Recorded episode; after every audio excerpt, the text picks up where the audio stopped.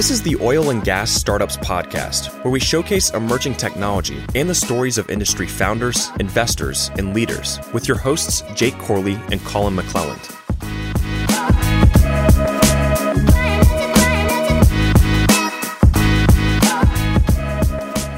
What's up, Wildcatters? Welcome back to another episode of the Oil and Gas Startups Podcast. This is special for me because this is uh, number two, number two with Womble and Ronak from Umbrage. I think I think I pronounced it Umbrage the You first did, time you you, did, came you on. did. Yeah, uh, it sounded nice and French. but you guys, have, I love doing these episodes where we're able to come back and just see in a short period of time how far a company has come. And so, like what we had you talking about recently, you guys were, were Yep. acquired, and so we'll dive into that today. Uh, you talked about that at Energy Tech Night, and I love these kinds of stories in this space. That's what we need. We need a lot more of it, and I think you guys have done a lot of really, really cool work. And so, Ronak, it's it's good to have you here for the first time. So, also co-founder over at Umbrage, you were the CTO, right? Uh, CDO, yes. Okay, CDO. CDO, yeah. What does the D stand for? Uh, Chief Delivery Officer, Chief Digital Officer. Okay, I played okay. multiple roles there. All so- All right. He was chief chief everything, whatever we needed to do. uh, yeah, on especially on the delivery side, which encompassed a ton because I love it. that's where we put all the money that we ever brought in or made. We put it on the delivery side. So pretty much the whole company was coming up. He was responsible for in terms of making sure we were hitting what we needed to hit. I dig it. So, if you want to know the full story of Umbrage, go back and listen to our episode uh, that we did with these guys in early kind of 2021. You can just go on the website, search it, go on your podcast player, search it. But really quickly, high level overview. What do you guys do? And then let's dive in. Let's catch up everything that's that's that's happened in the last couple of years.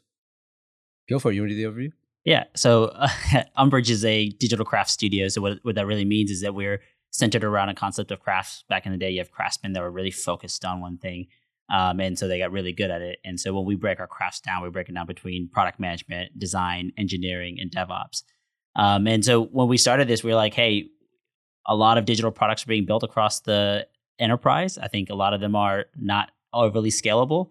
And so anything that we wanted to do, if you hear about our hype video, if you hear anything that we talk about, we talk about scale all the time, is because we're done with the MVP game. We want to build scalable first versions that we can build on and, and, and then enhance as we go.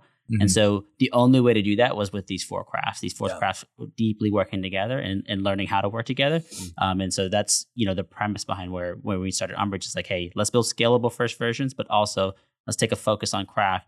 I don't want a developer coming in trying to be a managing director. I want a developer coming in who wants to write the best code in the world. Um, Mhm. And so that we we centered around that from a delivery perspective.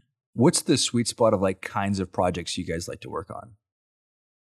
It's- it's evolved. I mean, Yeah. when we were here in 2021, uh, as you dubbed it, the coming out party, you know, there was I don't know, 30 something people, uh, you know, starting out with 6 Mhm. Those six people are still here today, which is That's awesome. a real proud thing. Um, really, really proud.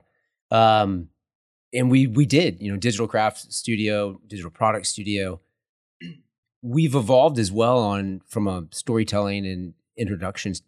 We're more of a venture studio because the sweet spot of what we're doing goes back to kind of days of you know really one of the first ones we did was Eliox, um, but but even more so Cold Bore too. We're building a, co- the companies while we're building the products because a lot of times in what we're seeing in the enterprise, especially in the fintech space, consortium backed startups, they're Mm. all you know half the market come together, massive Fortune 100 companies. Let's put some money in. Let's form especially a company with Eliox, yeah. and then let's go solve that. We got Mhm. natural market buy-in. And so what's happening, they go and hire, understandably so, a handful of C-suite folks that, but they still just have a whiteboard idea that they need to get a product. Well, the company needs to be built just as much as the product. We're not investing, obviously, the capital into something, but I'm like, we're a venture studio. We are building the company while building the product. That's been pretty cool to see because we don't have IP. We got people, we got process, we got methodology. And it's really cool to see, Mhm. especially like at Cold Bore, who we've been out of that project for a couple of years now, but Brett and team still running the same methodology that we helped implement early in 2020, 2021 timeframe uh, being used today. You can't see code that, that uh, is replicable or, or sellable from that. But it's really cool to see that a lot of the things you put in a process and put into place still being utilized today. So Venture Studio is how I always introduce us now. So do you feel like you guys have kind of moved more upstream of maybe maybe you still do some startup work, I don't know. You guys let me know. But maybe is it more working with some of the corporates to to create more innovative products at scale? Is that is that accurate or no? Um, I mean, we're still building products at scale and still doing it in um, both the enterprise and and the startup game. Okay. Where we've pivoted, it, not it's not even pivoted. Where where things have kind of evolved. You know, we were a, Company a young Yeah. entity. We Young were going where we could go to you evolve to 10 times a year usually, right? So like it's it happens. But we're playing around in the blockchain web 3 space Yeah. fintech and like there's not a lot there's not a lot out there so whatever we're doing we're kind of carving a, a new path but there's a ton of enterprise and there's a ton of startups trying to figure out what what is this thing But I think Uh, naturally, like, we started with a lot of uh, startup level work. We are moving to more towards the enterprise, but when you look at the enterprise, it's actually still quote unquote startup level work, just because the enterprises are now bounding together to solve big business problems. And particularly when you think about Web three, it's everyone has to kind of be on the platform for it to work. So you're seeing like in the in in New York, you're seeing a lot of the big banks bound together to do like tokenization platforms, to do bond platforms, syndicated loan platforms. And so we're getting plugged in with all those. And it's ironic that you see a Houston based startup here that did a digital product studio working with all the big banks in New York. And Mhm. what you see there is that like not many people understand the Web3 space today.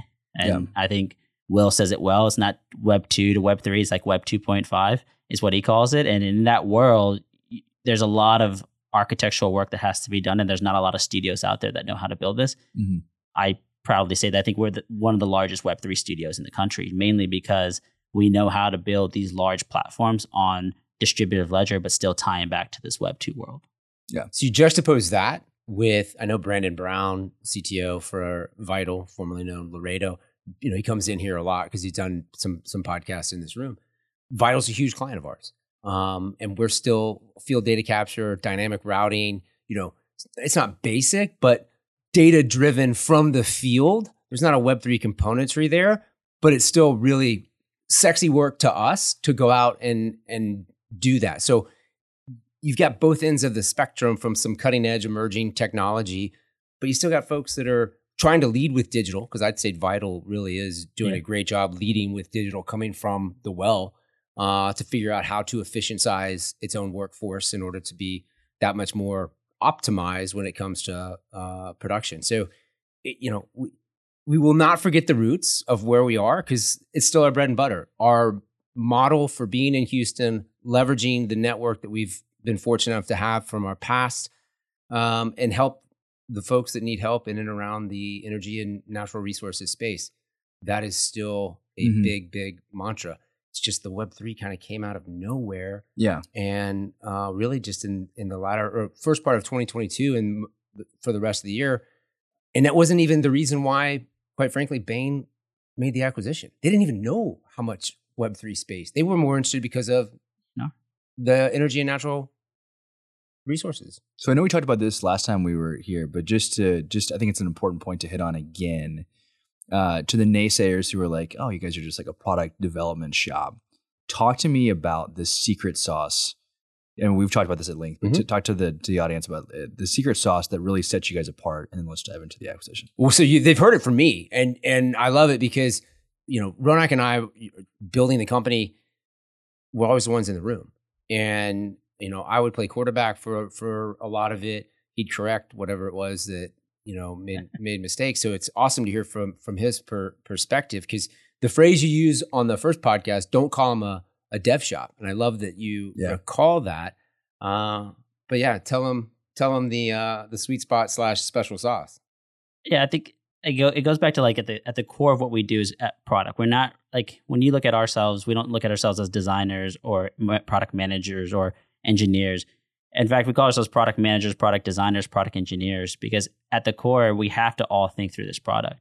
If you look at like the evolutionary like of building products, it was like it used to be these technical guys in a garage who built something really cool and they tried to sell it to the market and they realized no one's going to buy this because it's all technical jargon, it's all very, very robust. And then the world overcorrected and went to this place of let me build design thinking everywhere. So that you see everybody hosting design thinking workshops and putting all these sticky notes everywhere and thinking that's building products. And really, at the heart of it, we it's a happy medium between the two. Our when you do projects with Umbrage, it's not just a product manager and designer that's working with you. You'll see an engineer sitting there all the way through the discovery process. It's because if he can deeply or she can deeply understand what's going on from a technical perspective, from a product strategy perspective, well, now they're going to be able to architect the platform way better. And a lot mm-hmm. of time, what we see is just at the core is that the, these three teams didn't work well together. They're not knowing that like the product manager doesn't know what to use the designer for. A designer has no idea how to interact with an engineer, and they're all working in silos.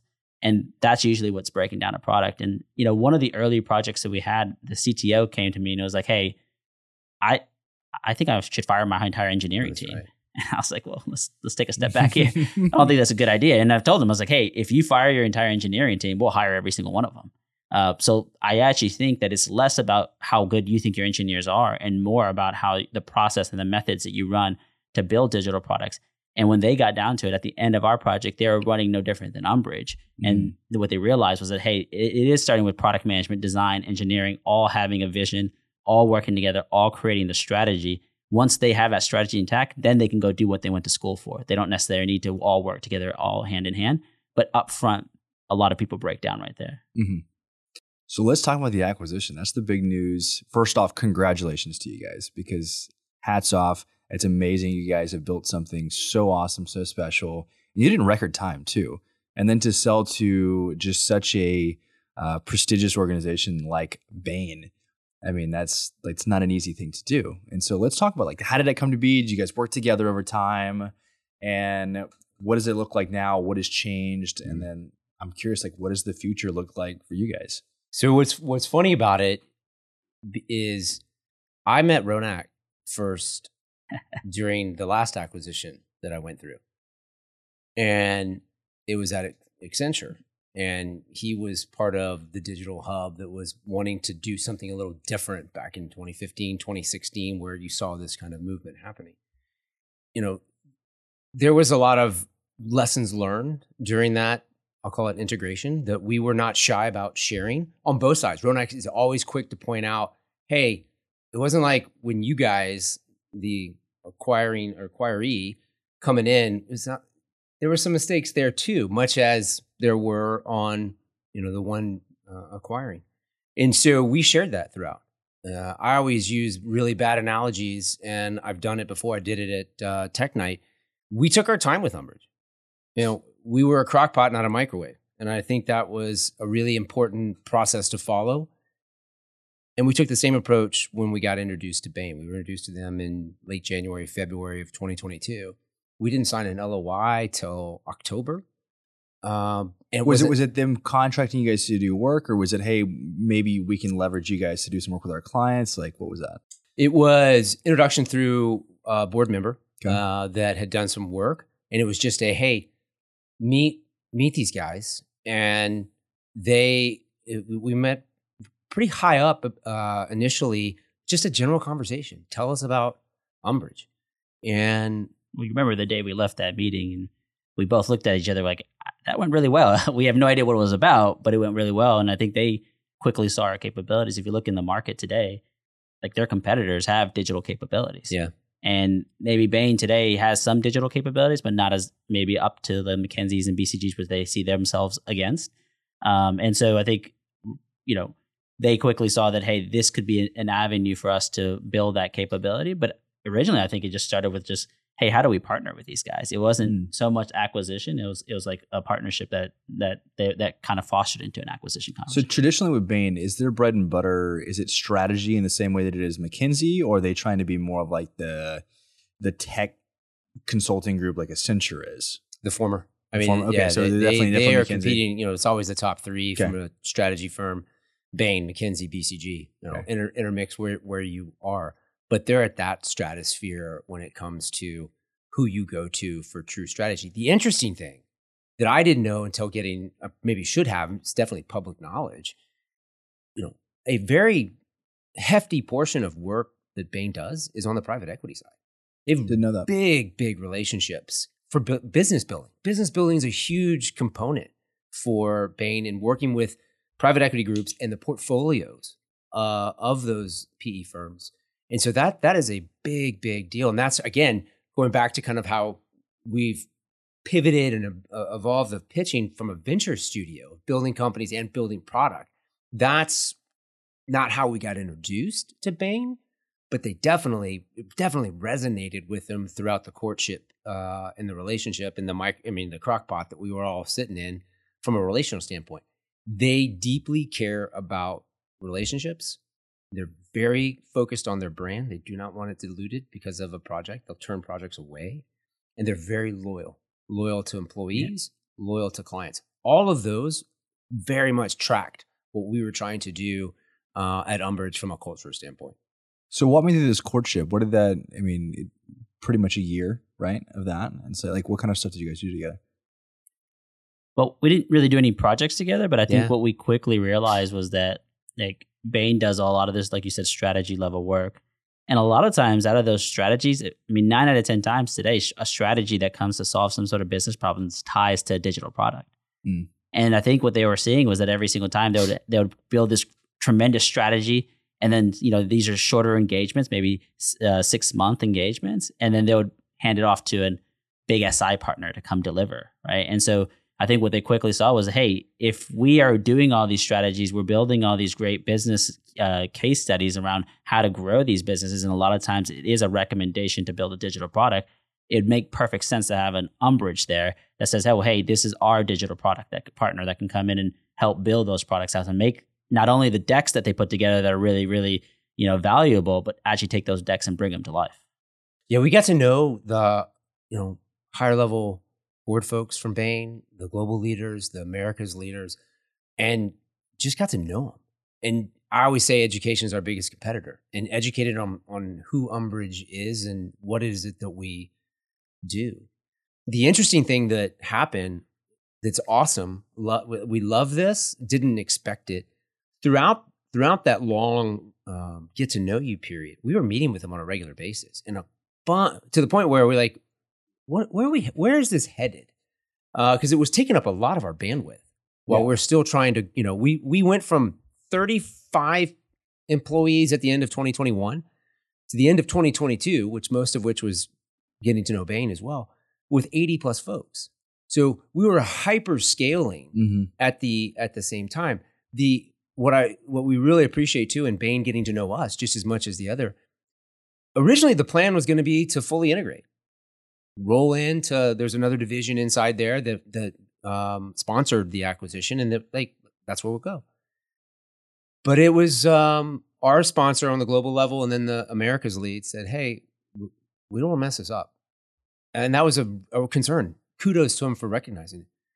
They have something internal called a BSL, branded service lines. And that's what Umbrage is. So we are a separate entity. We're wholly owned by Bain, but we're a branded service line. Our LLC is uh, still intact. We still use it for contracting purposes. They um, didn't want to mess with the special sauce process methodology by trying to integrate too quickly. They just said, you know what? We'll, we'll look at that later. How do we take and build upon what you guys kind of got rolling to the point where mm. they've deployed an entire team to Umbrage as if we're a client trying to help scale, much like they do in the, the private equity world. So it's not just an acquisition from an upfront perspective. They've definitely followed through and like, how do we take this and, and go global? Because that is their goal.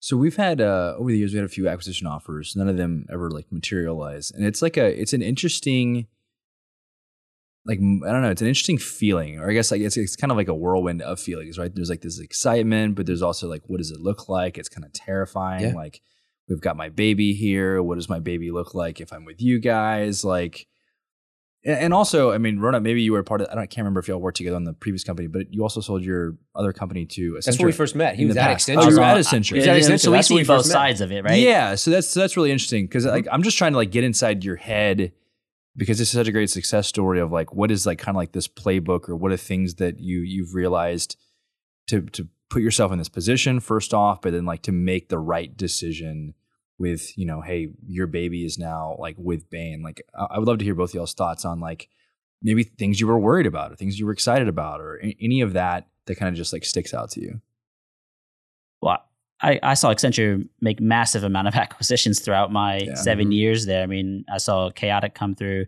our um, our CTO Ahmed. We saw um, his firm get acquired at Intrepid, and so you know what you see a lot of is that their capabilities when they came in weren't really matched. Their hierarchy, our org structure at Accenture was not matched to what they were really good at, and the, and that broke down. And so one of the big things that we were really conscious of was like, hey, we have an org structure that works for us. We're not everyone's trying to become, like I said, a partner. It, they have they want to be craft based. They want to stick to that stuff. They want to continue learning and delivering projects. They don't want to just become this random salesperson that's going and trying to sell work. And sometimes in the consulting model, that that's kind of what gets pushed. So we spent a lot of time talking about org structure, what made what worked for us, and we really pushed that pretty heavily. A lot of what we used from an example standpoint was like, and I think I said this a dozen times throughout the acquisition process, was like Microsoft and LinkedIn. I think that was the, one of the best acquisitions that that's that Microsoft has done. And if you look at Microsoft across all their acquisitions, they try to fold them all in, and they all Nokia, you have Skype, you have yeah. a bunch of failed acquisitions. But then you see LinkedIn, what worked there? In fact, what they did with LinkedIn, they were just like, stay a separate company. Hmm. You guys are on your own. Keep your own hierarchy. Keep your own laptops. Keep your own emails. But just use our buying power. Use hmm. use what we have here that can make you guys more successful. And if you see LinkedIn as of late has just gone nuts and become very very successful. I actually think the first year, I think I'm correct on this, but the first year they were actually running on AWS servers too. Even though the, Microsoft Azure had Azure, they didn't force them to switch over.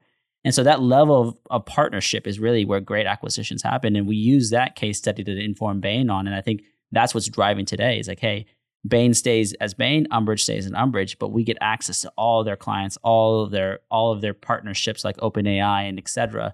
And that is only going to make us better and grow faster. Yeah. So, they, so it's on the on, on the people side too. Uh, we said from the very beginning, we're going to look at this.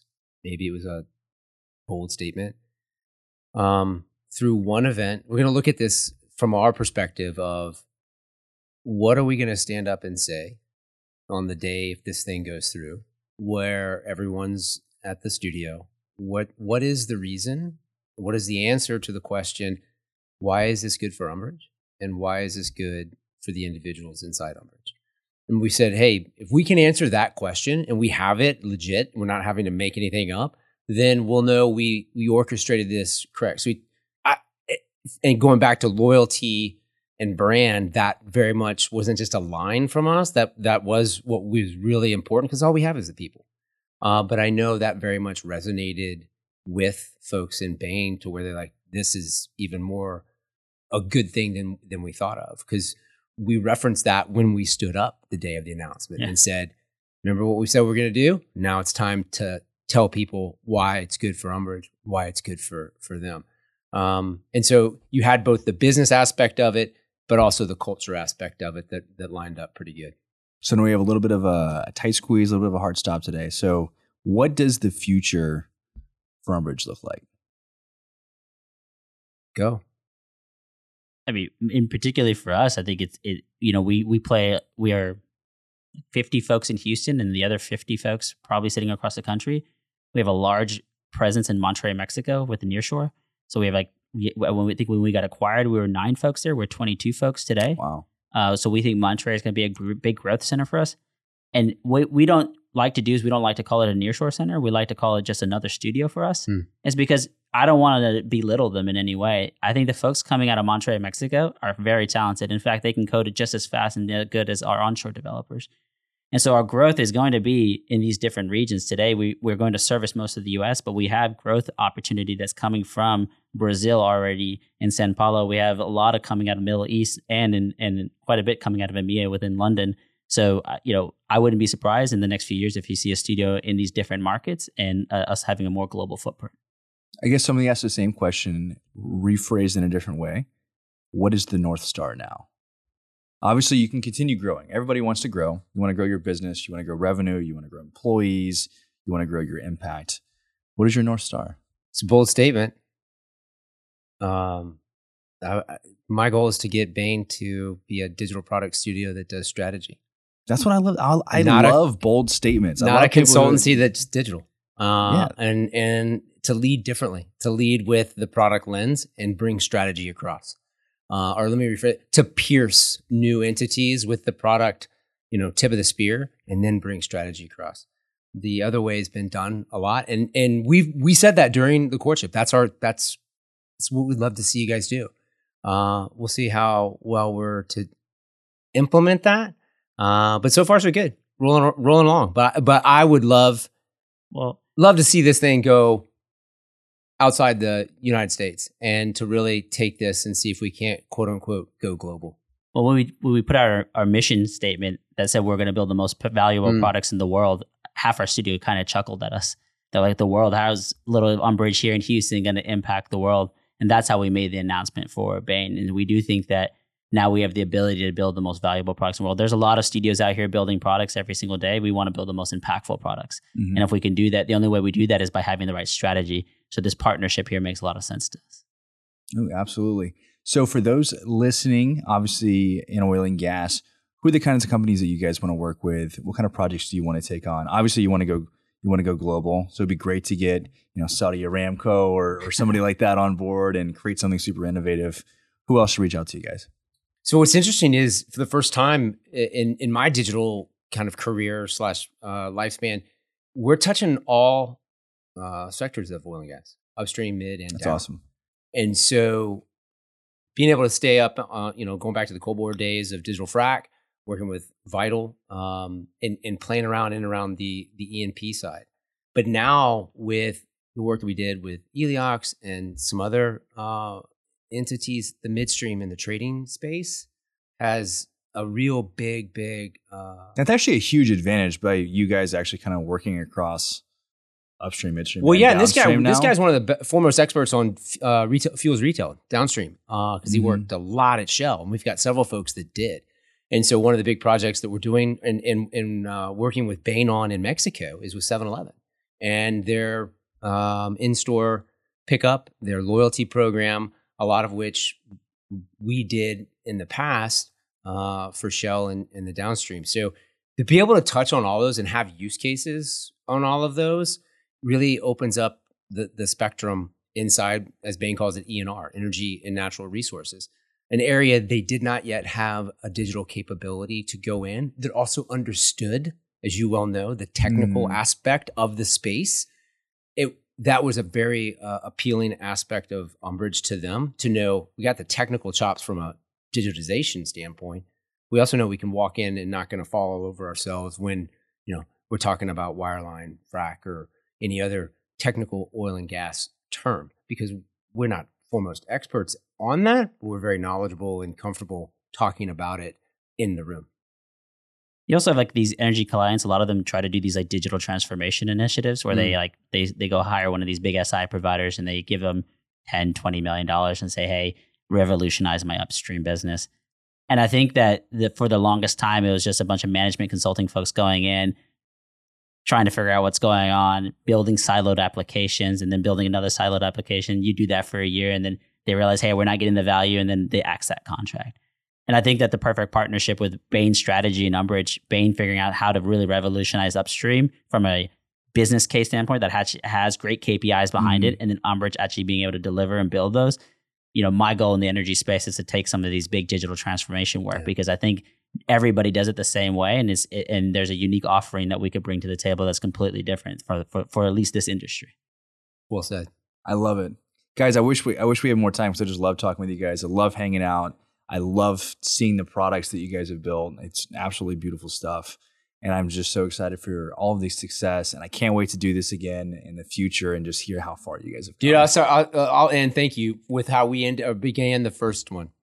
What you guys are doing for Houston, what you guys are doing for tech, Yes. and the entrepreneurs out there.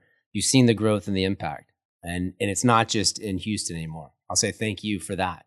Thank you for the platform. Thank you for the opportunity, but just for putting a big spotlight on Houston. And it's really, really t- two guys that grew up, born and raised in Houston. Appreciate It's that. pretty cool to see the impact and the opportunities digital wildcatters are giving to a lot of really cool entrepreneurs. So thank, you. Thank, you. you. man. I really appreciate that. Absolutely. If you guys like the episode, take two seconds, share it with your friends, all your colleagues, leave us a rating and review, and we'll catch you guys on the next episode.